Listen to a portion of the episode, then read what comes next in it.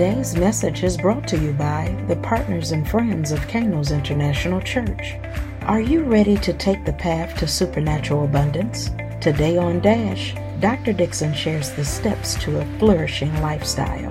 Let's listen now. Glory to God. So I want to talk today about the path to a lifestyle of flourishing. So, number one, God's path is exceedingly far better than anything that the world could ever offer. John 16 and 33, you can put that scripture down. And uh, I want to encourage you to get on the path of God for your life. See, you got, you got to get on the path, you got to stay on the path. Glory to God. And not saying you won't be tempted and not saying you won't fall. That's right. Uh-huh. Those things that happen. That's part of being human. Glory to God. Hallelujah. But we got to get on it and stay. And, and, one thing about it, if you will do it, if you will get on God's path, you will be most blessed. You'll live the most blessed, fulfilling life possible. Yeah, yeah, Pastor, you just said, no, no, no, this is truth. Glory to God. Now, that's not to say you won't encounter trials. That's all part of living. You will. But Jesus has always overcome them all. What does John 16 and 33? The New Living Translation says, I have told you all this so that you may have peace in me. Where? Here on earth. You will have many trials and sorrows, but take heart because I have overcome the world. When it's talking about trials and sorrow, you're going to have trouble. It's going to be trouble there. But you don't worry about that. He's saying, I've overcome all of that. You know, sometimes we let, we let trouble throw us. We'll sometimes let it derail you. Come on. You can't let trouble derail you. And so we have to understand trouble. Trouble will come. Not necessarily that you did anything wrong, but it could be. It could be that God, see, when you start obeying God and God is leading you and shifts start taking place in your life and change begin to happen. Glory to God. That's really what was happening with Job. Glory to God. With Job, God was shifting and changing things. God was getting him ready that he'd be able to have double the blessing, double the prosperity, double the favor double the money. Glory God. He was getting him ready for that. And where he was at that time, God had to move him up higher.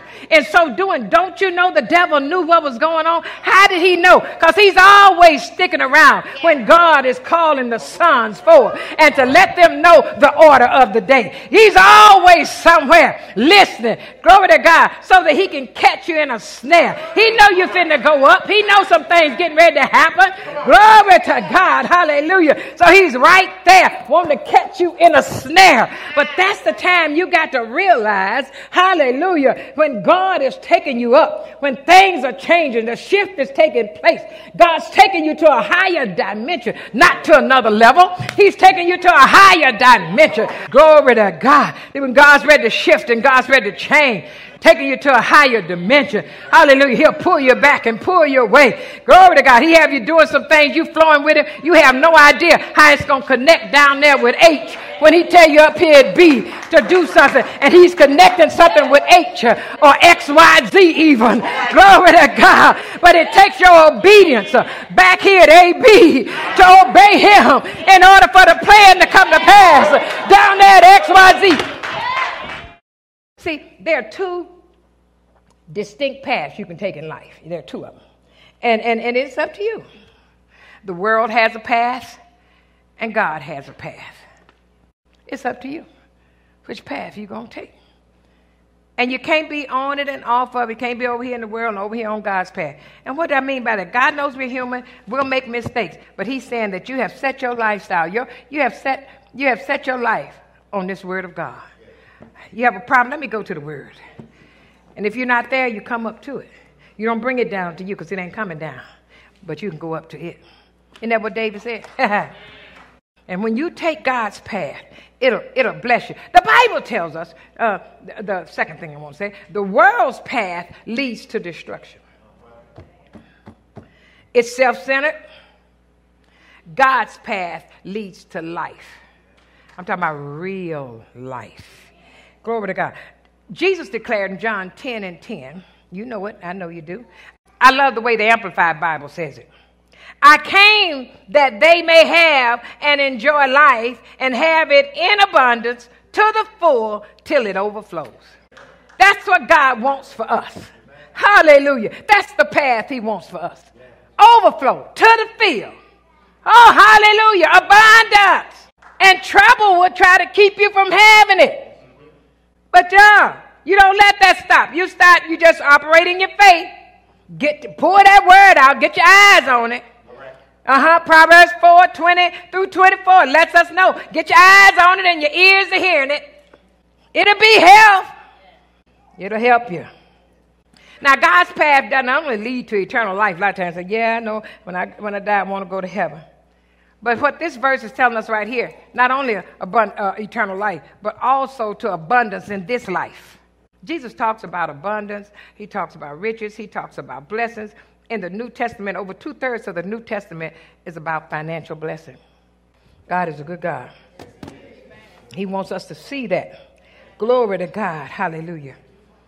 So if we know that the enemy's plan leads to destruction and God's plan leads to life, so how do you follow God's path for your life? It begins by making Jesus the Lord of your life. But what you need to do is get in the family of God. You got to find a Bible based church. Can't do it by yourself. can't do it alone. Anytime you're trying to do something by yourself, that is one of the first tactics of the enemy to get you by yourself. Mm-hmm. Get you all alone. Yeah, yeah, yeah. When you accept Jesus as the Lord, did y'all hear me? As the Lord of your life. When you accept Him as the Lord of your life. I know you got saved, but is He Lord? I know you accepted Him as your Savior, but is He Lord?